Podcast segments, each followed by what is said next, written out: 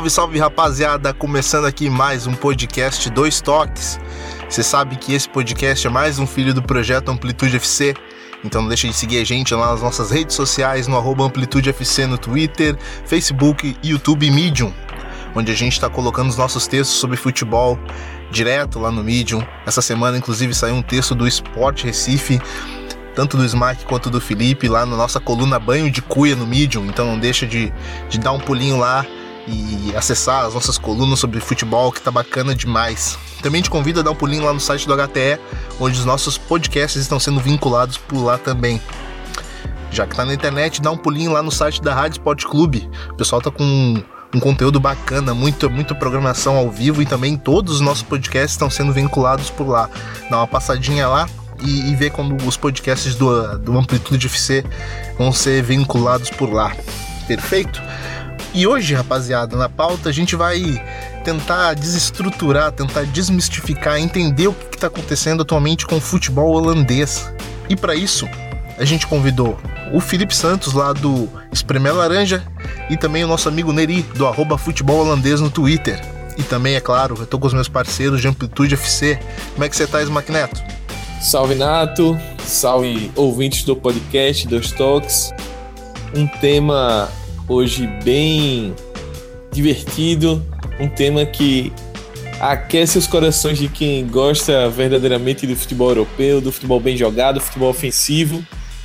E vamos falar um pouquinho aí desse cenário do futebol holandês atualmente. Os convidados são experts no assunto e é isso. Queria só pedir pra galera também continuar seguindo a gente, assinando os feeds e ouvindo os podcasts e lendo os textos, acompanhando tudo do Amplitude FC nas, nas redes sociais. É isso. Beleza. Smack já deu papo, diga lá, meu parceiro Felipe Velame. Como é que você tá, mano? Hoje vai ser um programa e tanto, né? É, como o Smack disse, pra quem gosta de futebol bem jogado, pra quem gosta de futebol total, pra quem gosta da laranja mecânica, vamos falar um pouquinho da Holanda, do, do processo de renovação, de tudo que o futebol holandês tem a oferecer pelos próximos anos. Vamos falar um pouquinho de futebol. Vamos lá. Beleza. Então já vamos saudar os nossos convidados. Temos um outro Felipe na casa, só que é o Felipe Santos, lá do Espreme a Laranja. Boa noite, Felipe. Como é que você tá, cara? Obrigado por aceitar nosso convite para comentar um pouquinho sobre a atual fase do futebol holandês e da seleção holandesa. Boa noite, Nato. Boa noite, Smack. Boa noite, Felipe. Boa noite ao parceiro Tarcísio Neri. É um prazer, na verdade. Qualquer hora, qualquer hora é hora, qualquer momento é momento pra gente que podia gostar do campeonato alemão, do futebol alemão, do futebol italiano, do futebol inglês, do espanhol, mas a gente preferiu gostar do futebol holandês e é por isso que a gente está aqui agora. Verdade, futebol holandês que é uma escola de Tarcísio Neri. Cara, obrigado por aceitar nosso convite também. Vamos conversar um pouquinho sobre futebol holandês hoje. Primeiramente, boa noite a todos. Obrigado pela oportunidade de estar com vocês nesse momento aqui. É, e é isso aí, né? Falar um pouquinho do que a gente gosta. Falar um pouquinho de velho e bom futebol holandês aí, pra ver se a gente, quem sabe, nunca tive o coração de mais, mais pessoas aí a vir, a vir brincar um pouquinho com a gente se animar com o futebol holandês, que eu costumo dizer que é o futebol mais animado do mundo.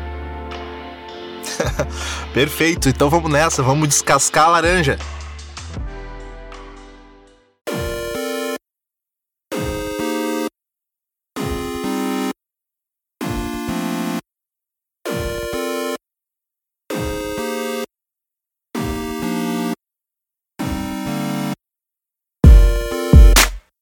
Rapaziada, a gente já. A gente sabe que a, a, a, atual seleção holandesa vem passando por, por alguns ciclos de, de mudanças, ficando fora de algumas competições importantes no, no cenário futebol mundial nos últimos tempos. Ô, ô Felipe Santos, eu, eu, eu, eu, já chamo você para a primeira, primeira pergunta da noite para a gente começar o nosso debate. Cara, me explica, me explica a atual fase do futebol holandês, como é que, como é que a, a seleção do, do Koeman está sendo montada, como é que essas peças podem girar em torno desse time me explica pra gente, você que acompanha tão de perto a seleção holandesa, ela pode surpreender? Como é que a gente enxerga o trabalho do Koeman?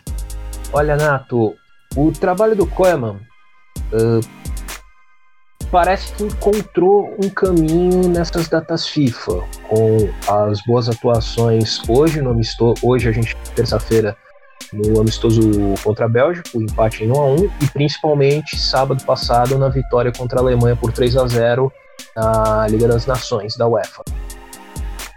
Pode-se dizer que esse caminho se resume numa palavra, numa frase, que é resultado não é um palavrão, até por toda essa cultura, toda, todo esse ideário definido pelo Cruyff em campo, pelo Rino Shows fora, a impressão que se teve por muito tempo é que para a Holanda jogar bonito era mais valioso, era melhor do, até do que ganhar as competições. O Kuman está tentando mudar essa ideia. Até por isso ele está cuidando um pouco mais da defesa e está tentando fazer com que atacantes, os meio-campistas, os jogadores de frente, circulem um pouco mais. Até por isso que o time não tem um homem de área. O homem que tem é o Memphis Depay, Lyon, que não é, um, não é um atacante típico. E ele próprio falou: eu não sou um atacante padrão Van Basten, Bergkamp, Persie. Eu circulo mais. Isso se deve até pela falta de jogadores holandeses na atualidade cumpram bem esse papel. Tanto muita gente, antes dessas partidas recentes da seleção holandesa, já começa a falar: por que não convocar de volta o Van Persie, o Runtelar? Ah, mas eles já estão veteranos, não importa, continuam fazendo gol. Então ainda há esses problemas para o Kuman acertar. Entanto, se a gente pensar bem, essa história do resultado não é palavrão, ela já começa para a Holanda na Copa de 2014, por incrível que pareça. Porque eu gosto muito de lembrar uma história. Até meses antes da Copa de 2014, o Van Gaal, que era o técnico então, colocava a Holanda para jogar no 4-3-3, que é um esquema típico do futebol holandês, pelo menos até algum tempo.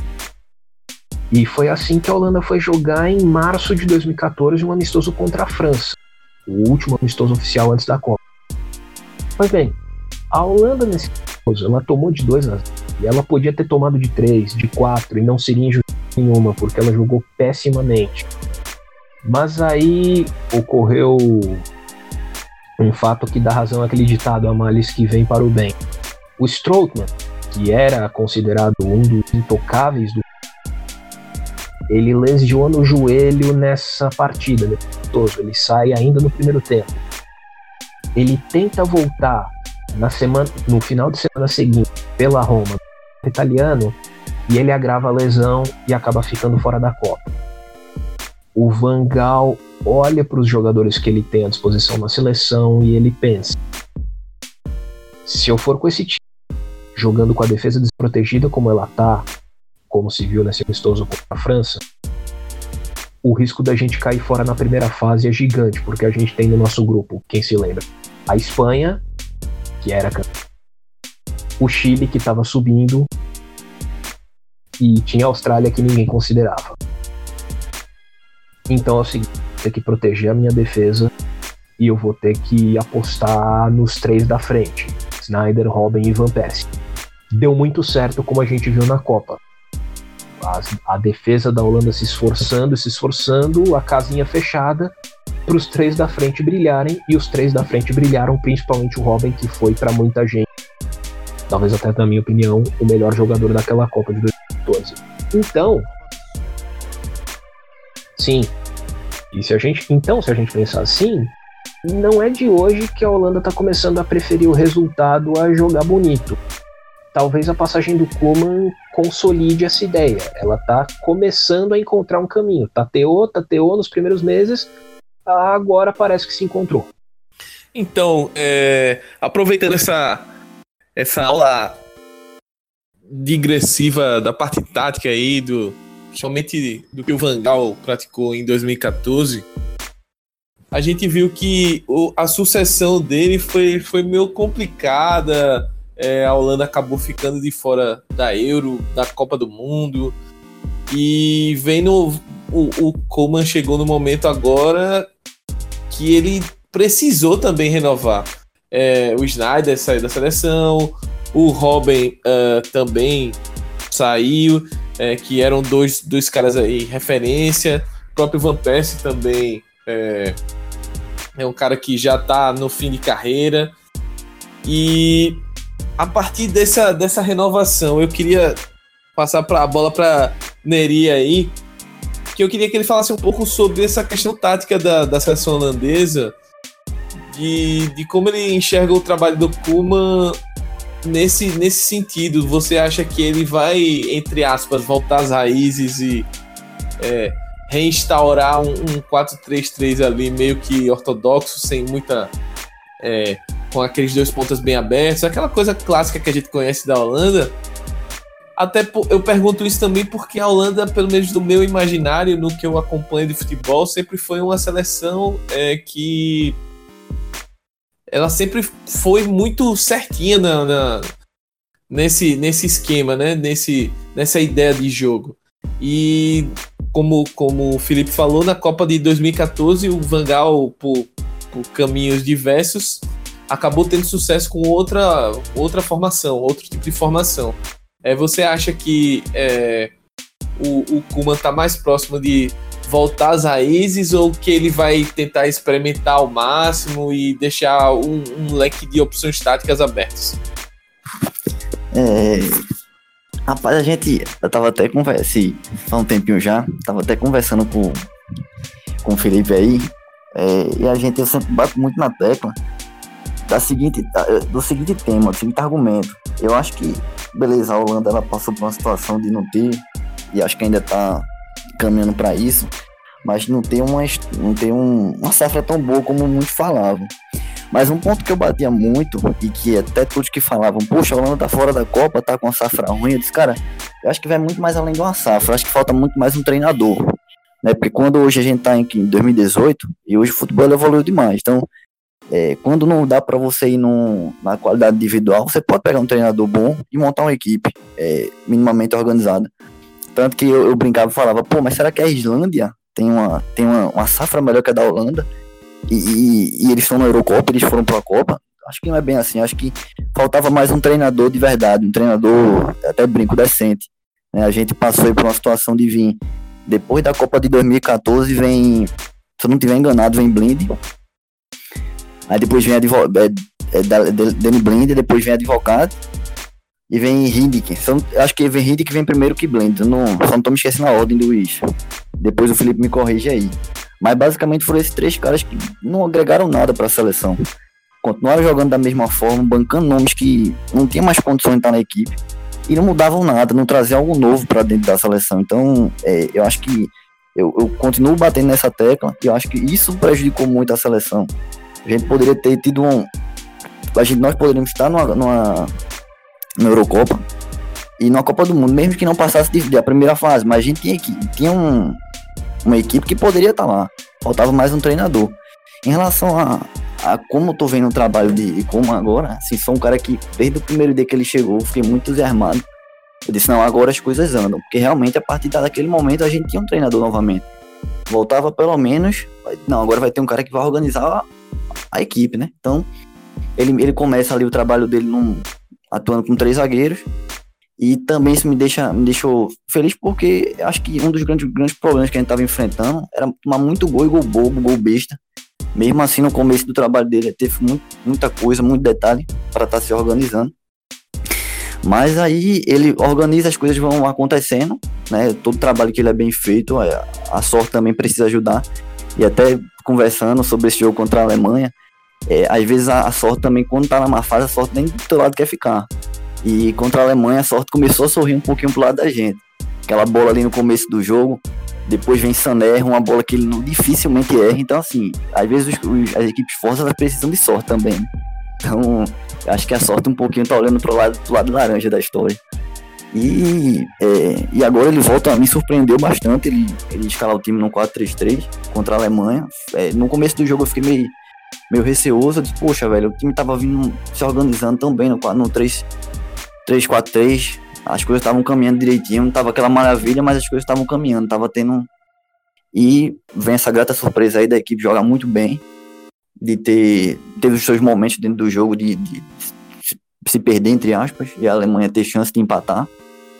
Mas é assim mesmo, é o processo de renovação, processo de, de, de oxigenação dentro da, da seleção é essa mesmo. É, assim, tô muito esperançoso, tô com muito confiante no trabalho dele, não é de agora, desde o começo. E acho que ele vai ter muita coisa boa para agregar. Não, também não tô aqui, vamos lá, vamos ser campeão agora, não. Acho que tem muita coisa aí pela frente para se organizar. É, tanto que até depois do jogo de hoje o pessoal já falou, não, a gente foi bem, mas tem algumas coisas que a gente precisa organizar. A equipe entra muito dispersa no começo do jogo, eu sinto isso. Mas assim, muito feliz, muito.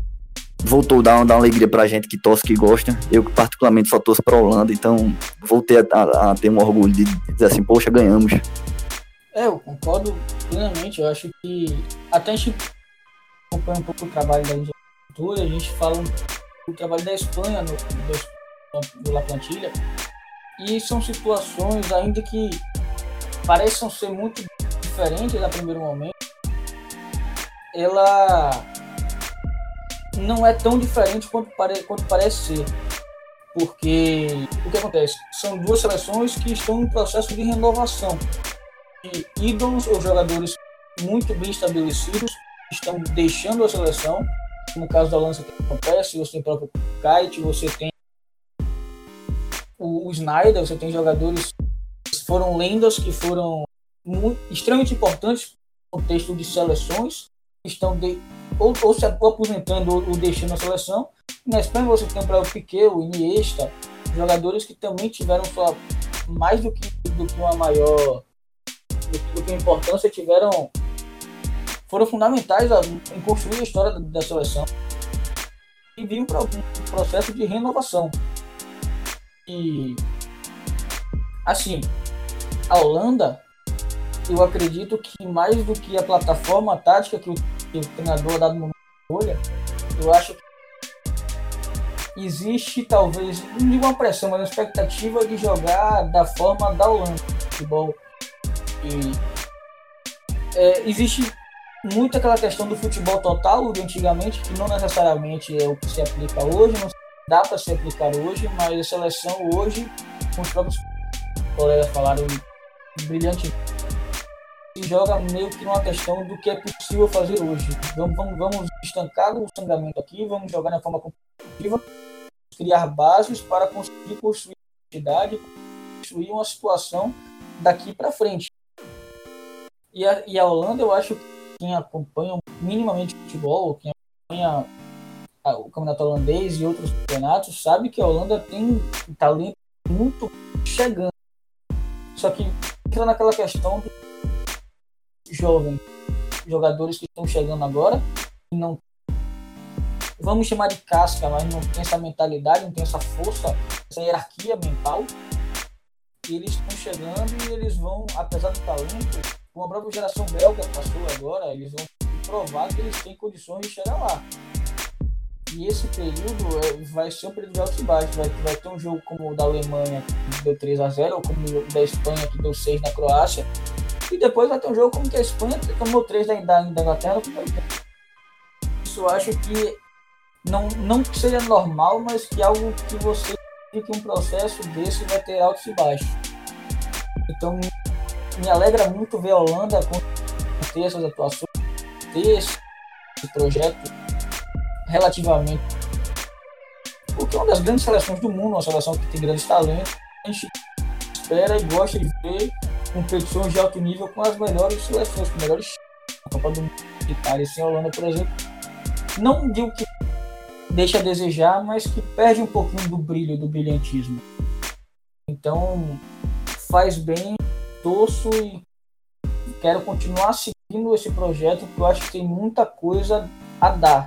Ainda nesse tocante que o Felipe colocou aqui pra gente, Ô Neri, eu gostaria de te direcionar uma pergunta aqui que foi muito interessante isso que o Felipe falou de a respeito da casca. Que alguns jogadores a, ainda não, não maturaram, uh, como alguns jogadores que, que foram da seleção e voltaram. Eu me refiro ao próprio Ryan Babel, que, que, que era um jogador da seleção no passado e tá voltando agora novamente no comando do Coma. É, o, o, nele são outros tempos, né, cara? A gente não, não conta, não, não pode mais contar com, com, com a genialidade do Robin, do Snyder, do Van Persie. Cara, como é que essa Holanda como é que essa Holanda se prepara para o futuro, uh, tendo que adquirir casca no meio do caminho, tendo que trocar o, o pneu do caminhão com ele andando, cara? Como é que, como é que o Coma vai, vai, vai encontrar esses alicerces para poder seguir no trabalho, um, um, um bom trabalho? Cara, é, acho que não, não só a Holanda, mas aí já vem de um, de um bom tempo aí, várias seleções, vários, vários países ele já não vem conseguindo produzir a quantidade de talentos que se produzia antigamente. Né? Até a década, sei lá, de no, aí 90, depois de 90, de 2000 a 2010, você tinha caras que eram absurdos, né? É, você, cada seleção tinha aí um, dois, três caras que resolvia. Então, e mais de 2010 para frente, essas peças foram envelhecendo, o futebol foi se renovando. E eu já costumo dizer também que futebol é muito mais treinador do que equipe. Você pega um treinador que ele sabe organizar, que ele sabe dizer assim, lógico, você não vai pegar um, uma equipe um horrível e vai transformar numa equipe. Ah, não, campeão pode acontecer, pode, mas é muito difícil. Mas eu acho que o grande ponto hoje que a gente tá vivendo da, no futebol, é, e a gente vai acompanhando esse pouquinho que a gente conhece, é mais essa parte do treinador, né? Essa parte do treinador identificar, pega aqui, poxa, o que é que eu tenho na minha mão aqui? Não, eu tenho isso, isso e isso. O que é que eu posso fazer com isso aqui? Não dá para fazer esse tipo de esquema, dá para jogar dessa forma e começar a se moldar, né? Então acho que é muito isso que Coman tá fazendo. É, é pegando, vendo as peças que ele tem e dizendo assim, pô, o que é que dá pra eu fazer com isso aqui? Não, beleza, isso aqui dá pra eu transformar esse, essas peças que eu tenho numa equipe de tal forma. Então, assim, o, a forma que ele vai conduzindo o trabalho, a forma que ele vai vai realmente transformando um time em uma equipe, não em um elenco, não sei o que, não, é um time. Uma equipe onde são, são caras que vão se comprometer na cada partida, são, você vai vendo a vontade dos caras de estar tá lá. Tanto que, das primeiras coletivas dele, quando ele chega, ele faz: a gente tem que resgatar a vontade do, dos jogadores vestirem a camisa da Holanda, né? Você vê os caras lá mordendo com sangue nos olhos, como diz aí, como diz aquele filme Tropa de Elite, faca na caveira. Eles vão para dentro e, e você vê muito isso hoje na equipe, depois que ele chegou. A gente não tinha isso. A equipe era muito morta dentro de campo, era muito passiva. Com os três treinadores que passaram antes dele. Então a gente sentia falta disso quando acompanhava, que a gente via, meu Deus, o que é que tá acontecendo? Os caras não correm, não fazem nada. Então você pega ele agora aí é, e monta um time, diz assim, não, vamos montar um time aqui agora, porque eu, digo, eu digo muito a quem, eu, quem conversa comigo sobre, sobre a Holanda e diga assim, olha, acho que a gente não tá montando um time para ser campeão, né? A gente tá montando uma equipe para uma equipe decente, uma equipe que vai chegar e vai, vai incomodar. E vai chegar na Eurocopa e vai pode ser campeão, pode, mas assim, acho que o pensamento não é esse. O pensamento é chegar e dizer assim, ó, tamo de volta, velho. Tamo de volta, olhem pra gente que voltamos. Aquele, tudo lá que tava passado, esqueçam. Agora é outra Holanda. É, agora, agora é outra Holanda e é, é, o que a gente espera, né, também do, do, do futebol holandês que, como a gente já citou aí, produz produzem grandes jogadores quase sempre. Nas grandes ligas, os grandes times normalmente tinham Hoje um pouco menos, mas os grandes times têm jogadores holandeses. Mas eu queria ver com, com o Felipe. É, Felipe, pensando um pouco mais. A gente falou muito sobre a seleção e jogadores que podem chegar a nível de seleção, etc. Mas eu queria que você falasse um pouco da, do trabalho dos clubes e mais especificamente da base, né? É, o futebol holandês, como eu já citei agora há pouco, é um futebol que revela muita gente. É, a gente sabe da qualidade de, da base de um Ajax, que é referência na Europa, no mundo. É, a gente fez um programa aqui sobre o futebol chinês e o Leonardo Hartung, que é um cara que acompanha o futebol asiático, falou da parceria do Ajax com o clube chinês, não me recordo agora qual o nome, para fomentar a base do clube chinês. Ou seja, é, é um modelo invejado e copiado no mundo inteiro. E é, ao mesmo tempo, a gente, durante a nossa discussão aqui, a gente vê que é, a, a, seleção holandesa carece de uma certa renovação. Eu queria que você me falasse, é, você acredita que há algum tipo de problema na formação, é, na revelação de jogadores? Ou acontece muito a questão de você do, do da seleção é, não conseguir absorver esses jovens no sentido de dessa transição da do, da base para o profissional não ter, não tá sendo tão bem sucedida. Enfim, eu queria que você desse um cenário aí pra gente, Felipe, de, de como tá a situação da base e como a gente, é, como a Holanda, como um campeonato em si, para além da seleção, mas como um campeonato em si, como a Holanda é, trabalha esses jovens para fortalecer a sua liga. Dá para dizer que o problema da Holanda não é tanto revelar jogador jovem, porque jogador jovem é o forte da Holanda, continua se revelando, continuam surgindo, e até pela falta de condições financeiras do país de segurar esses jovens, país pequeno, é até bom, é até estável financeiramente, mas é pequeno, vai continuar tendo dificuldade, então tem que revelar, revelar, revelar, não, não tem outra alternativa. O problema atual, pelo menos nos últimos cinco anos, é que tá faltando revelar aquele jogador que mais tarde vai se provar um craque, aquele que vai ser disputado pelos grandes clubes do mundo. Uh, isso não acontece quando o garoto já surge. Isso só vai se revelar depois de um tempo. Mas, por exemplo, se a gente pensar na década passada, o Robin joga o Mundial Sub-20 de 2001 pela Holanda quando, ela, quando ele ainda está no Groningen. Ele vai para o PSV, joga bem a Euro 2004, já jovem aos 20 anos. Depois ele vai para o Chelsea, depois ele vai para o Real Madrid. Do Real Madrid ele vai para o Bayern e só no Bayern é que ele vira esse craque inquestionável que a gente, de quem a gente fala hoje em dia. As gerações posteriores holandesas, me parece que ainda não conseguiram revelar esse craque. O maior candidato a isso, que é o Memphis Depay, já não é tão moço assim, já tem seus 24 anos. Com 24 anos, o Robin já era um nome inquestionável na seleção holandesa e com 25 ele estava indo para o Bayern explodir. Então, acho que revelar problema não é tanto. Acho que revelar não é tanto o problema no futebol holandês.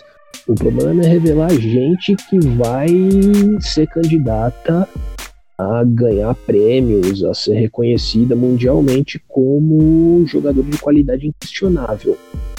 Mas acho que outra coisa que pode ajudar a revelação, a qualidade do futebol holandês de revelar, de dar experiência talento a jovens, sejam de quais países forem, é a excepcional capacidade que os clubes têm de garimpar em outros países. E isso é uma coisa que havia sido deixada de lado e está voltando. Por exemplo, vamos pensar no PSV, que no ano passado brigou com o Manchester United, brigou com outros grandes clubes para contratar o Ivan Lozano, do Pachuca, do México, contratou o Lozano e o Lozano está aí. Foi o destaque do título do PSV em 2018, foi destaque na participação do México na Copa do Mundo, basta lembrar que ele fez o gol da vitória contra a Alemanha, e continua sendo o, o destaque no time do PSV. Vamos lembrar o Ajax, que contratou um olheiro que já tinha trabalhado no clube e que agora voltou, que tem uma rede de prospecção muito bem fundamentada na América do Sul. Por isso o Ajax foi buscar o David Nery.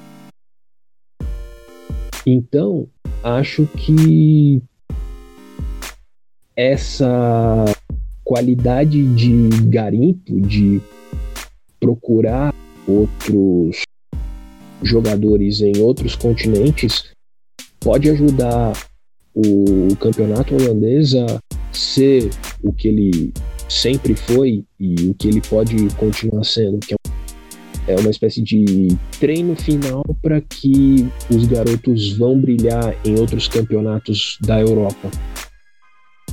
Falando, voltando a falar especificamente dos jovens holandeses, uma preocupação que se tem muito na federação, foi até a conclusão de um relatório que a federação lançou em 2015, é que mais do que serem bons jogadores tecnicamente, é que os jogadores holandeses tenham aquele espírito de vencedor, que é uma coisa que tem em alguns jogadores holandeses, por exemplo, o Van Bommel, que foi campeão por onde passou, foi vice mas que é uma coisa que a Holanda não tem tão forte quanto, por exemplo, a Alemanha. Uma coisa de chegar dura na hora difícil, na hora em que o cara tem que sobressair e falar: não, a gente vai ganhar, a gente pode, a gente tem qualidade para isso. Ter autoconfiança lá no alto. A Holanda ainda não tem isso e a Holanda se preocupa muito com isso. Não sei se isso é uma coisa que se desenvolve. Talvez seja uma coisa que ou você tem ou você não tem. Mas se a Holanda conseguir ter isso, pode ser fundamental para se encontrar os craques de que a Holanda precisa e para fazer com que os holandeses novos, a nova geração de jogadores, seja reconhecida. É, Felipe, continuando aqui, é, você falou muito nessa questão de garimpar talentos, de buscar jogadores em mercados alternativos. E aí eu queria voltar um pouquinho no tempo é, sobre essa, sobre como a gente estava falando antes do programa começar da gravação sobre o Ajax de 95 e de como aquele time surpreendeu a Europa, né? Um time jovem e foi lá e ganhou a Champions. E logo depois surgiu a Lei Bosman, que modificou totalmente as fronteiras do futebol europeu. E a partir dali foi o, foi o gatilho para a questão econômica se sobrepujar no, no cenário europeu, né? Os times que tinham mais, mais grana e as ligas, consequentemente, mais fortes começaram a contratar os melhores jogadores, não havia limite de estrangeiros, então é, o futebol holandês foi, entre aspas, dizimado. Aquele time do Ajax, por exemplo, se a gente consegue lembrar de vários jogadores que é, foram para outras ligas, Overmars, Cliver, os irmãos de Boer, é, enfim, Van der Sar e, e eu assim, a espinha dorsal é, do time basicamente fez carreira em outros clubes da Europa com sucesso, né? Eu, eu te pergunto é, o seguinte: esse impacto da lei Bosman, você acha que os clubes holandeses demoraram a entender isso? Ou você acha que o, os clubes meio que foram reféns desse, dessa modificação por essa falta de, de, de, digamos assim, de concorrência, falta de poder de concorrência com outras ligas? E digo mais, é, você acha que a Eredivisie em si, a organização, ela, entre aspas, dormiu no ponto no sentido de tentar buscar formas, maneiras de, de fazer o seu campeonato crescer, que mais ou menos guardar as proporções, mais ou menos o que a Bundesliga fez quando ela se viu muito atrás de outros campeonatos, ela tomou medidas para tornar a competição mais agradável e hoje é um, é um, um campeonato, se não é o melhor da Europa, ele é um campeonato que briga um pé de igualdade com, os, com as outras grandes ligas. Seria fácil a gente dizer que os clubes holandeses ficaram reféns dos mercados mais ricos com a lei Bosman. Só que aí a gente para e pensa no futebol português, por exemplo, que também não é o mais rico dos mercados, mas que tanto depois da lei Bosman viu o Porto ser campeão europeu em 2004, viu uma decisão de Liga Europa entre Porto e Braga em 2011. Então a gente chega à conclusão de que sim, o futebol holandês dormiu no ponto por muito tempo, se preparou, não se adequou, não foi capaz de entender essa nova parece que agora está querendo começar a compreender até a partir dessa proposta feita pelos três grandes clubes para ceder parte das receitas aos clubes menores em troca de algumas coisas, como trocar grama sintética por grama natural nos estádios, ou como mudar o regulamento do campeonato até para torná-lo mais atraente para a torcida, porque com o formato atual, o regulamento em pontos corridos, o, os índices de frequência do público aos estádios têm caído principalmente nos clubes médios e pequenos. Nos clubes grandes não é o caso. A Johan Cruyff Arena do Ajax está sempre lotada. O, a Philips, o Philips Stadium do PSV está sempre lotado. O Equip do Feyenoord está sempre lotado. O problema são os clubes menores.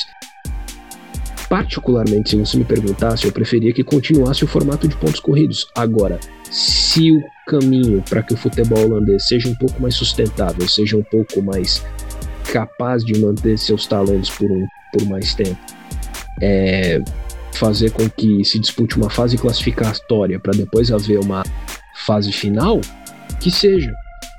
Acho que vale tudo dentro de uma tentativa honesta que vale pensar modos de fazer o futebol holandês um pouco mais lucrativo e não ficar só reclamando que a lei Bosman apareceu, que ela tá aí, que pobrezinho do futebol holandês. Não acho que dur... não acho que foi refém. Acho que dormiu no ponto por muito tempo. Concordo.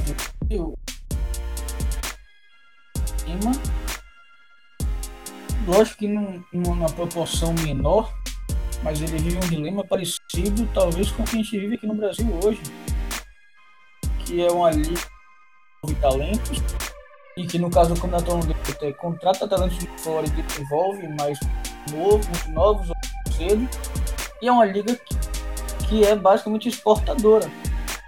O Campeonato Brasileiro é uma liga de exportadora de talentos, ou seja, os talentos lá despontam, não ficam lá. Despontam e tchau, abraços. Então, eu acho que deve sim, como os times de pontas perceberam, apesar de logicamente querer uma contrapartida, ninguém vai fazer, vai sair entregando dinheiro de graça, mas disse que deve uma valorização do campeonato, mas ao mesmo de que essa valorização não deve existir apenas por valorizar, mas essa valorização deve ter campeonato deva ser algo nas de vamos desenvolver talento, mas vamos buscar manter esses talentos dentro das possibilidades se não vira simplesmente a voz assistir na holandês para ver daqui a seis anos vai estar explodindo na Europa. Não ver o campeonato teatro, o campeonato holandês tem um, um, valor, vai, vai te trazer bons jogos, vai te trazer bons jogadores, vai te trazer algo diferente. E algo, para ter um exemplo rápido, mas algo que o Liverpool passou nos anos. Contratou Soares, vendeu Soares. Contratou Torres, vendeu Torres. Enfim, o Liverpool foi por algum tempo, até recentemente. Contratou vendeu Coutinho. Virou um, um, Era um vendedor. E a partir do ano passado, principalmente, falou assim: não vou vender, não vou ser mais um vendedor. Vou contratar jogadores, eu vou ver talentos e vou usar esses talentos aqui no clube para ganhar troféus. E por mais que seja complicado o cenário atual de ligas de dinheiro atrativos e outras ligas, você tem que ter isso. Não pode ser algo no diabo. Temos bons jogadores, novos, vamos revelar jogadores, vamos revelar jogadores, vamos revelar jogadores vender o tempo inteiro e esses jogadores não darem frutos ao time. É lógico que não é fácil, mas eu acho que talvez deva ser algo pode render frutos. Essa preocupação com. Mas eu concordo plenamente. O campeonato holandês dormiu no tempo. Poderia ser mais do que é, mas ainda assim eu vejo ele os atrativos para recapturar a atenção e o local que, entre aspas, ele perdeu. O campeonato holandês, querendo ou não, tem muitos jogadores de qualidade, muitos jogadores novos de qualidade. Tem o atrativo do ideal. O futebol holandês é um futebol de organizado, um futebol tático, um futebol total. Eu acho que a liga poderia focar nisso por forma de vender. Então, eu, eu acho que até que a liga, como, como falaram, mais extratos, se revitalizar muito também baseado na cultura dela mesma. É uma cultura que chama muito atenção. E é algo que poderia ser utilizado de um forte para revitalizar a própria liga. Inclusive, Felipe, essa questão de, de diferença de rumos do futebol holandês, ela foi motivo de um racha no Ajax no final do ano passado e no começo desse ano. O Ajax vivia uma campanha ruim no campeonato holandês, já tinha sido eliminado tanto da Liga Europa quanto da Liga dos Campeões, ainda nas fases preliminares, o que foi um grande vexame, ainda mais tendo em vista que o Ajax tinha sido vice-campeão da Liga Europa em 2017.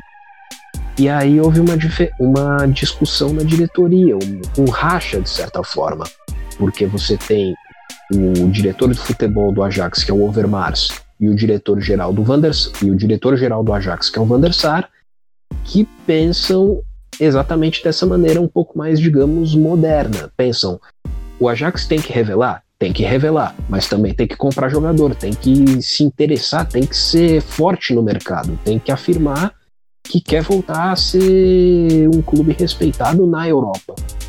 E do outro lado você tinha o Bergkamp, que era uma espécie de conselheiro técnico do Ajax, que pensava mais em termos de base, que a função do Ajax é só revelar, só revelar, só revelar, independentemente dos resultados esportivos.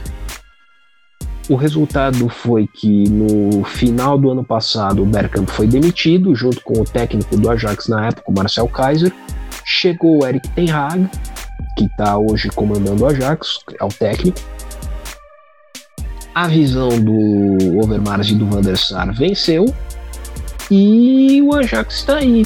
Teve uma atuação boa contra o Bayern na Liga dos Campeões e é um time que é olhado como uma possível surpresa na Liga dos Campeões. Não se sabe nem se vai passar de fase, mas muita gente olha para o Ajax e fala: é um candidato a chegar a oitavas de final, chegar a quartas de final, não para ser campeão, mas para fazer uma campanha respeitável, digna da tradição do clube. E seguindo um pouco com isso que você falou também, de fazer com que o campeonato holandês seja atraente pelo próprio histórico dele, é uma preocupação do Van der Sar, que faz parte de um grupo de estudos com outros diretores dos clubes holandeses. Ele deu uma entrevista recente falando a, o campeonato holandês, a Premier League, é lucrativo, é o campeonato mais lucrativo do mundo, porque ele consegue se vender para outros mercados. Ele consegue atrair gente da China, por exemplo. O campeonato espanhol consegue atrair muita gente na América do Sul. Como é que a Holanda vai fazer para atrair esses outros mercados? Então, há um interesse maior nisso. Acho que a Holanda, repetindo, enfim, a Holanda acordou para essa necessidade de fazer com que outros mercados que não o holandês somente, ou, os países, ou dos países vizinhos, prestem atenção, vejam a Eredivisie, o campeonato holandês, vejam os jogos da seleção holandesa, porque, aí é uma ideia pessoal, as pessoas simpatizam com a Holanda em termos de futebol. As pessoas simpatizam, as pessoas gostaram de ver aqui no Brasil em 2014 sabe? Sempre que você fala de Holanda, a gente, as pessoas falam, nossa, o Cruyff, nossa, o Bergkamp jogava muito, o Van Basten jogava muito. Então, se você tem esse esse potencial pelo mundo afora, por que desperdiçar? Por que não prestar atenção nele? E é um baita ponto de vista que tu levantou agora pra gente, o, o, Felipe, porque a gente acabou colocando aqui os pontos de o mundo atual, que vive o mundo falando de um sistema mercadológico, como tu colocaste aí, versus as tradições do clube. Versus aquilo que está regado a filosofia, a história e tudo aquilo que, que, o, que o clube que o clube acaba pregando, né? E são os valores do clube, inclusive. E nesse ponto de valores e cultura e, e, e tudo isso que a gente vem falando, eu já chamo o Neri de novo pro nosso bate-papo, Neri, porque a gente sabe que a Holanda ela não vive seus melhores dias no que, no que a gente fala como camisa 9. E por que, que eu falo isso? A Holanda, como, como o Felipe já falou, de várias tradições, quando a gente começa a falar de Holanda, a gente começa a falar inúmeros jogadores que, que vestiram essa camisa da Holanda e explodiram em diversos clubes do, do, do planeta. Mas, ô, ô Neri, não são tempos de nem de Van Basten, nem de Van Persie, nem de Kluivert. Cara, uh, a, a camisa 9 da seleção holandesa, ela tá ela tá um pouco abandonada, né? A gente sabe aí que nos últimos tempos a gente teve o Bas Dost, que, que acabou, acabou pedindo para não ser mais convocado. Teve também o Jansen, que tá, que tá meio queimado aí com a, com, com a, com, a, seleção holandesa. A gente tem alguns jogadores que, que, que atuam muito bem na, na era de Vise, como o Luke de Jong. Mas, cara, uh, tem alguma solução para essa camisa 9 holandesa que tem muita tradição e deve muito ser respeitada porque tem muito peso? Cara, o. É, e, e, vale salientar que Basdost não faz falta nenhuma. Ele fica por lá mesmo, não precisa nem voltar. em relação a. É, essa, essa camisa 9 aí realmente tá, tá complicado, né? A gente tá vivendo num momento aí que tá muito difícil de revelar um, um 9 decente que vista a camisa e disse, não, a gente tá aqui, vamos resolver. Acho que a grande esperança hoje, em relação a termos jovem de centroavante, é o, é o Vicente Jansen mesmo. E se. Ah, velho, tem que ter um centroavante, vamos, vamos apostando aí em, em Runtelar e Van por enquanto. É o que tem, é, é como eu digo, é o que tem pra hoje. A gente hoje não tem muita, muita opção de centroavante. E é como, como tá fazendo. É, é tentando utilizar as peças que ele tem para poder dar uma, dar uma coisa legal. E, e, eu acho que a gente não, também não tem que muito se prender a isso não, são fases. É, tudo na vida é uma fase, né, a gente costuma dizer. E que é, acho que chegou um momento de uma nova fase na Holanda, chegou uma nova fase de, de, de aprendizado, de, de, entender o que é que está acontecendo. E de ver que o novo né, tem que dar espaço pro novo. E, e sempre tá usando isso. O, tem, até, tem até o centroavante que está no, no Wolfs hoje, Wolfsburg. É, o, Erg, o Erg Host, eu não sei bem pronunciar o nome dele. Mas é um cara, se eu não estiver enganado, é um cara relativamente novo. Mas que a gente também não sabe muito o que esperar dele. Vira e mexe tá fazendo seus golzinhos lá na Alemanha. Mas não sabe. O Luke De Jong, ele é um cara que é, assim, também eu não coloco muita confiança nele. Ele consegue desenvolver bem no PSV, mas acho que quando ele, ele bota aquela camisa de laranja, acho que ele sente o peso e as coisas não começam, não, não tendem a dar muito certo para ele. E é, assim, eu particularmente não tô muito não tô muito esperançoso em ver um camisa nova. Pode ser que aqui pro final do ano, quem sabe como, como as bases holandesas elas revelam jogadores de todos os tipos. Pode ser que saia uma coisa boa aí, mas acho que é, no momento, por enquanto aí um ou dois anos, acho que é, você acho que a gente vai ver uma, uma Holanda nova. É uma Holanda assim, um centroavante, uma Holanda com mais movimentação, principalmente entre os. Se assim continuar entre os três atacantes. E muito pelo que ele está formando hoje, de uma equipe mais marcação, mais pegada, mais atenção dentro de campo. Acho que um centroavante nesse momento, acho que não seria tão interessante. É, você ter três atacantes de mobilidade, três caras que corram, que se movimentem, que deem velocidade do time, que ajudem na marcação.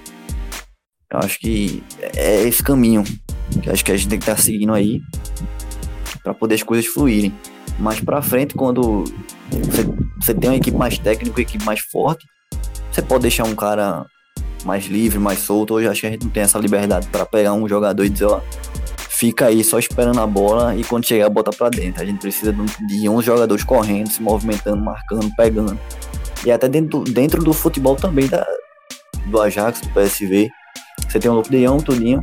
Mas hoje são equipes que, se a gente parar pra ver, são equipes que marcam muito, que buscam muito e que vem mudando já a consciência, né? É, tem que marcar. As pontas tem que marcar, tem que subir, tem que descer, tem que pegar, tem que estar tá atento para poder pelo menos cobrir, a, cobrir o novo que vai estar tá fazendo esse, esse papel. Pois é, né, Neri? A gente, a gente acaba vendo que tem uma a Holanda tem essa tradição aí do camisa 9, mas a gente acaba. Os anos acabam passando e a gente acaba vendo os filhos dos nossos ídolos entrando em campo. Porque agora a gente tem a geração do, do Justin Clivert, né? Que é filho do centroavante Clivert. Mas ele não lembra em nada as características do pai, né? É um jogador de, de muita, muito mais mobilidade que o pai tinha. Mas é um jogador que vai, vai firmar na seleção holandesa mais cedo mais tarde, né? Uhum. É, ele, ele acho que ele daqui a pouco já. Ele agora foi convocado para o Sub-21. Se eu não tiver enganado. Eu, eu tô péssimo pra, com lembrança hoje. Me desculpem. Mas aí o Felipe vai me ajudando. O Felipe não me abandona, não. É, e. Foi isso mesmo, Miane. Pronto. E então, é, acho que também é, a seleção sub-21 está passando por uma reformulação. É, depois que o novo treinador chegou aí, é, a equipe também está se passando, tanto que ele já fez uma convocação já, essas últimas convocações dele, é, já pensando na renovação de novos jogadores que vão vestir a camisa da Sub-21 daqui para frente e dando espaço, né? Então acho que Clever está no meio desses meninos aí que vão ter essa oportunidade no Sub-21 por enquanto. Mas aí depende muito dele, depende como é que ele vai se comportar. Ele precisa amadurecer mais dentro de campo é, né, acho que foi um pouco muito de imaturidade naquela parte dele ali de sair do Ajax. E, não acho que não, não precisava de tudo aquilo. Então acho que ele precisa amadurecer mais. Espero que ele consiga na Roma, a gente tá torcendo para isso, até porque só tem a ganhar o futebol holandês. Mas ele não. Ah, acho que não vai ser ele que vai ser o nosso centroavante aí no futuro, não. Dificilmente ele vai chegar mais para brigar por, na parte ali, segundo atacante, um jogador pela ponta. Mas acho que é como eu falo. Pode ser que apareça, mas acho difícil por enquanto. Tem alguns meninos bons na base do PSV, que estão até jogando aí a, a Champions Sub-20 e no Ajax também, mas que acho que não vão ser, por enquanto, não são nomes que a gente vai poder olhar assim, assim poxa, esse cara aí no futuro vai dar um, um, bom fruto. Acho que ainda são é, dúvidas. Acho que eles deixam mais dúvidas do que certezas no momento. Se a gente. Eu tomei a liberdade de fazer antes do, da gravação uma lista de jovens holandeses quem a gente, em quem a gente pode prestar atenção. Quando você vê os atacantes é engraçado, porque só tem um atacante que pode ser chamado camisa 9, o homem de referência, só um carinha mais jovem, que é o Sam Lammers, que veio da base do PSV e está jogando essa temporada emprestada ao Herenveen deve voltar ao PSV no final, do, no final dessa temporada. De resto, todo mundo joga pelas pontas. O Kluivert, o Javairo de Urozum, que começou bem a temporada no alemão, no Hertha Berlim, o Doniel Malen, que vem no, entra normalmente nos jogos do PSV. Então eu concordo com o Tarcísio, realmente tá difícil. Se a gente pensar em, em atacante holandês, é mais negócio a gente olhar para o pessoal que se movimenta mais do que para aquele camisa 9 padrão Van Persie, aquele que você sabe que pelo menos uma vez vai botar a bola no gol. É, aproveitando esse gancho da gente, eu queria, aproveitando o que Felipe falou, é, deixar minha última pergunta projetando um futuro para a liga holandesa e consequentemente para o futebol holandês. Eu queria que Felipe, Felipe explicou muito bem esse grupo de trabalho que o Van faz parte para o um desenvolvimento da liga. É, mas na tua opinião, na tua visão do que você acompanha e nos faz acompanhar lá no Twitter, no Espremer Laranja, que é um trabalho sensacional para quem não conhece. Tem o um site também, muito bom. Eu queria que Felipe é, desse as impressões dele e até um pouco o lado sentimental também viesse à tona do que ele espera para os próximos próximos anos aí de desenvolvimento do futebol holandês. É, você acha que uh, uh, você acredita que o futebol holandês ele pode chegar no a liga holandesa no caso chegar num patamar melhor, chegar num patamar mais alto? É, se a liga pode, é, não vou dizer é que se equiparar a uma Premier League ou uma La Liga, mas pode chegar no, no, no nível de uma liga disputada, numa liga atrativa economicamente, etc. Ou se o caminho ainda é muito longo, se os clubes ainda precisam se desenvolver muito, se, se, se essa estrutura da própria Eredivisie está muito atrasada, enfim, é, eu queria que você, com o sentimento e com análise também, desse um, um, um, panorama do que você enxerga como perspectiva de crescimento da liga para os próximos anos. Bom, Smack, eu acho que agora os clubes da Eredivisie do campeonato holandês parecem ter acordado. Pelo menos eu espero. Porque eu acho que se daqui a algum tempo a gente falar do campeonato holandês como um campeonato tá no mesmo patamar do campeonato português, do francês, do campeonato até do russo, do ucraniano, do campeonato belga que passou por uma grande crise agora nessa semana, a descoberta de várias irregularidades, várias acusações acerto de resultados. Se o campeonato holandês conseguir chegar nesse nível, conseguir ser o maior desses, já tá bom demais, já tá excepcional. Eu não acho que o campeonato holandês. O campeonato holandês historicamente nunca foi rival de campeonato alemão, de campeonato espanhol, de campeonato inglês, de italiano, e acho que nem tem que ser muito o objetivo dele. Acho que não é essa a realidade, nunca foi essa a realidade do futebol holandês. A realidade é brigar com esses mercados médios, Portugal, França, Bélgica, Rússia, Ucrânia, e superá-los, tentar superá-los. Se ele conseguir ser o melhor campeonato abaixo das quatro grandes ligas, já seria uma coisa excepcional para mim e acho até que aumentaria um pouco a chance da gente ver as pessoas valorizando a tradição gigante de um Ajax, de um PSV, de um Feyenoord, tanto quanto hoje as pessoas comentam de, vai, um Porto, um Benfica, um PSG, que são clubes hegemônicos nos seus países. E eu sei que ninguém perguntou, mas uma impressão que eu tenho, que eu sobre a seleção holandesa, eu concordo plenamente com o Tarcísio quando ele comenta que o objetivo da seleção holandesa não pode ser falar vamos ser campeões do mundo. Tem que ser formar uma seleção para falar a Holanda tá de volta e a Holanda vai incomodar. Campeão do mundo, campeão, qualquer coisa, para a Holanda nesse momento é o de menos. O que importa é formar uma seleção digna, capaz de fazer um papel razoável se a Holanda, se a seleção holandesa conseguir fazer isso tanto numa eventual classificação para Euro 2020 como numa eventual classificação para a Copa de 2022, já vai ser uma grande coisa também, já vai ter recuperado um pouco do respeito que ela perdeu nos últimos anos. Beleza, e respeito é uma coisa que a gente prega muito aqui no Dois Toques.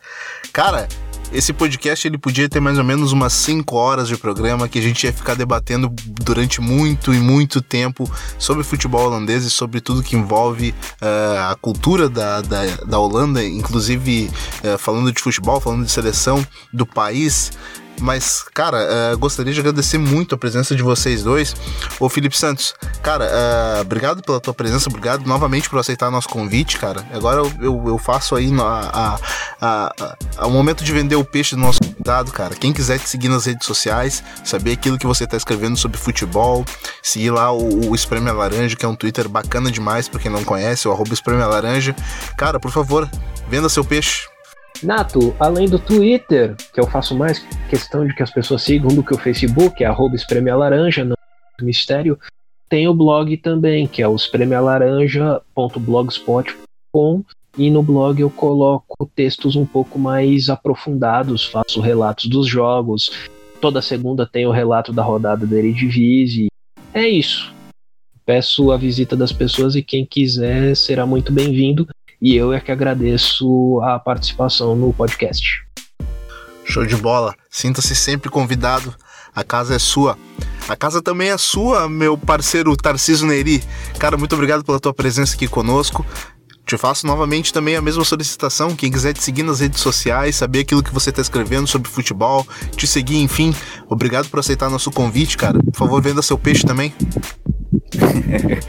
é, eu, eu costumo dizer que a gente tem que ser muito sempre grato a tudo, né? É, até aquele velho Ho'oponopono. É, a turma brinca muito.